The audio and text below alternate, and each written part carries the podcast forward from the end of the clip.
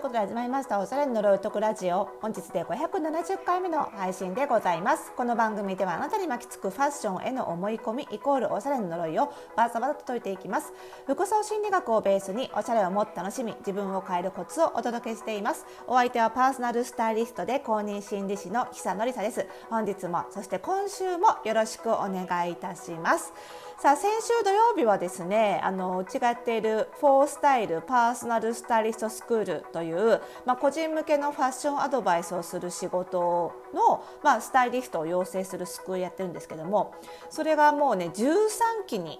なりましてねその13期生の卒業式が、えー、この間の土曜日にありまして、えー、無事終了しました。えーとねあのだいぶコロナ禍が落ち着いてきてからのえー、13期、えー、と13期がね今年の3月26日に初回授業があってで最終授業が11月19日ということで、まあ、コロナ禍3年目の、えー、13期で、えー、だいぶねそのオンラインとあの重要な時は対面授業っていうのとをあの両方あのできた感じであんまりそのコロナ禍に左右されずできた初めての日だったかなと。それまではね結構やっぱりこの日は対面でやろうと思ってたけどやっぱりオンラインに変えようみたいなの結構あったんですけどあの13期に関しては本当の意味でオンライン授業と対面授業のあのいい意味での理想的な形でのハイブリッドができた初めての回だったんじゃないかなと思いますしまあ、だいぶねワクチンが行き渡ったので14期以降もあの今回のような形でそのオンラインと対面でやるべき授業は対面でっていうところを両方うまくいいとこ取りであのできるだいぶ理想的な形になってきたなっていうふうに思うんですけれども。で、まあ、3月26日から11月19日まで大体大体8ヶ月8ヶ月弱、えー、ほぼ各週、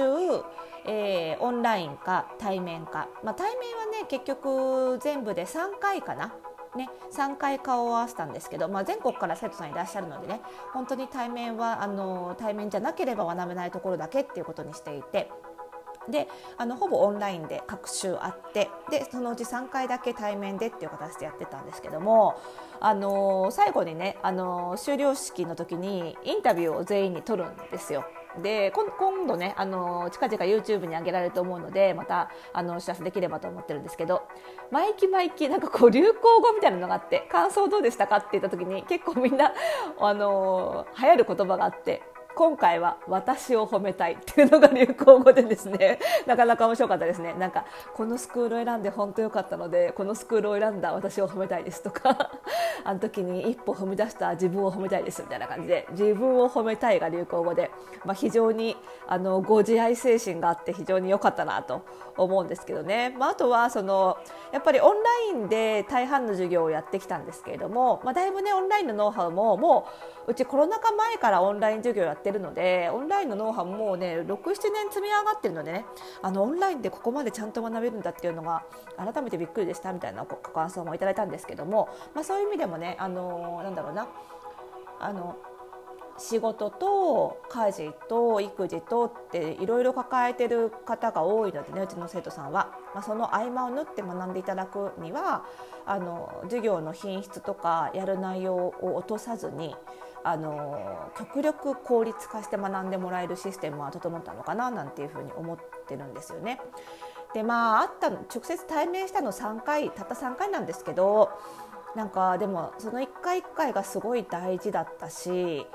あのやっぱりオンラインでも十分生徒さんのこと分かるんだけどその対面するとよりこう雰囲気が伝わってきてその1回ごとにすごいねみんなの表情が変わっていったのが印象的でしたね。やっぱりなんだろうな徐々に自信がついていくっていうかやっぱり自信って自分がコツコツやることでしか身につかないんだなって思いますね。どんなに私が褒めたところでやっぱり自分自身分かってるじゃないですか自分がやってきたかどうかやってるかどうかってだからいくらそのやっぱり課題を褒められたところでやっぱり自分がまだまだできてないなとか全力出してないなって思うとやっぱり自信って身につかないんだけど変な話私が褒めなかろうが あの自分がこれだけの時間積み上げてやってきたんだっていうものがあるとやっぱり自然にいい表情になるし自信がつくからますますそのアウトプットもね自信を持って出すことで良くなるっていうね、まあ、そういうやっぱりあの相乗効果があるなっていうのはすごい今回もね感じましたね。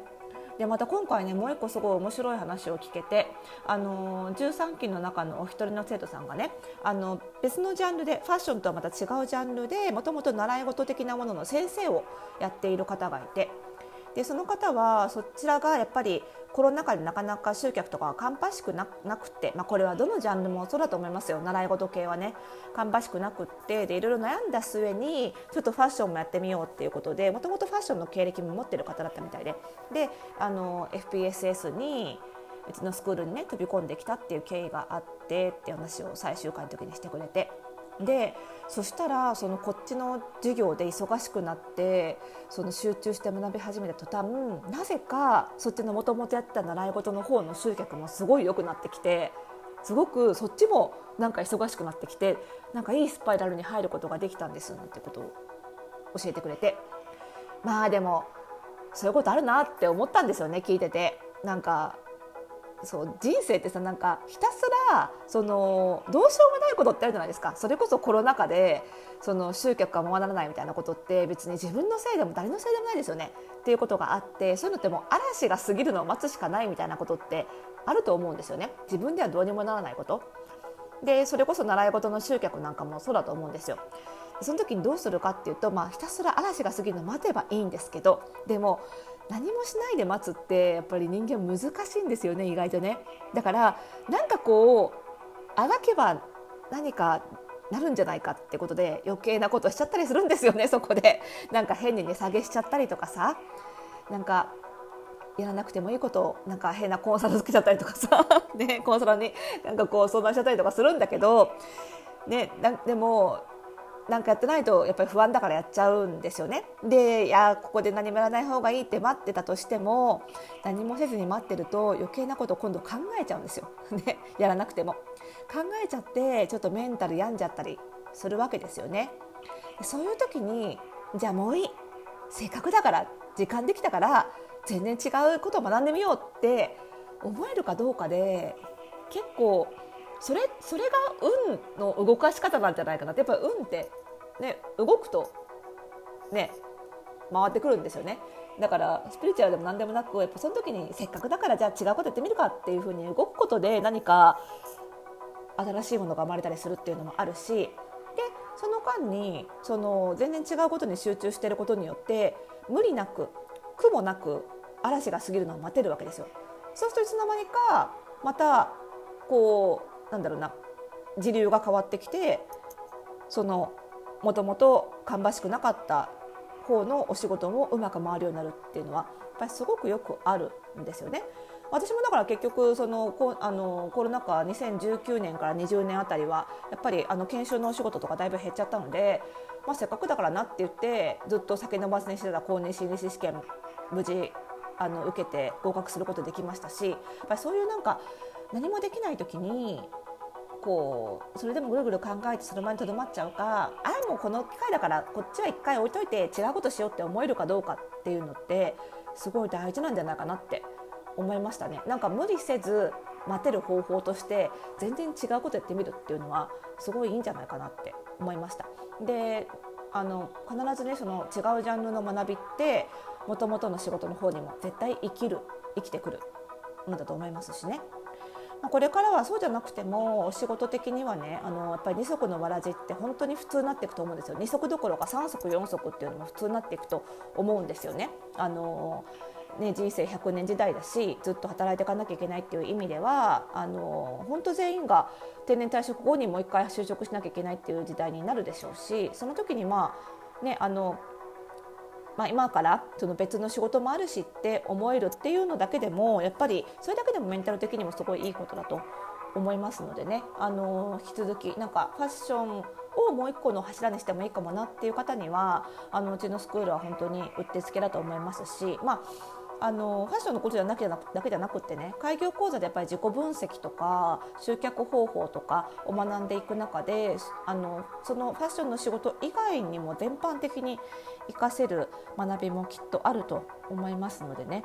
あのよければぜひあの FPSS オフスタイルパーソナルサイエンススクールの方もねあの見ていただければいいなと思うんですけども、えーと、しばらくねあの14期が、えーと、募集終了しまして、えー、次回開校未定だったんですけどもいよいよですねそろそろ次の第15期の日程が固められそうな感じがしてまいりましたよ。もう無理やり固めないといけないなっていう感じなんですけどしてまいりました。で実はですねあの約1か月も切ってるか。あの12月10日の土曜日にあの今開校中の14期のあの入門講座の発表会をね行うんです。渋谷で。であその現地でのあの見学も今回はあの承りますしあのウェブで Zoom を通じたあの見学も承りますのであの時間はね13時から16時午後1時から4時なんですけどもその冒頭にあの一番早くあの15期の次回開校の日程を発表しようかなと思ってますのであの気になる方はね冒頭だけあの1時からまあ14時ぐらいまで参加していただければその次回の日程発表を聞けると思いますので冒頭だけでもぜひあの聞きに来ていただければと思います。渋谷でも、えー、Zoom、ウェブでもね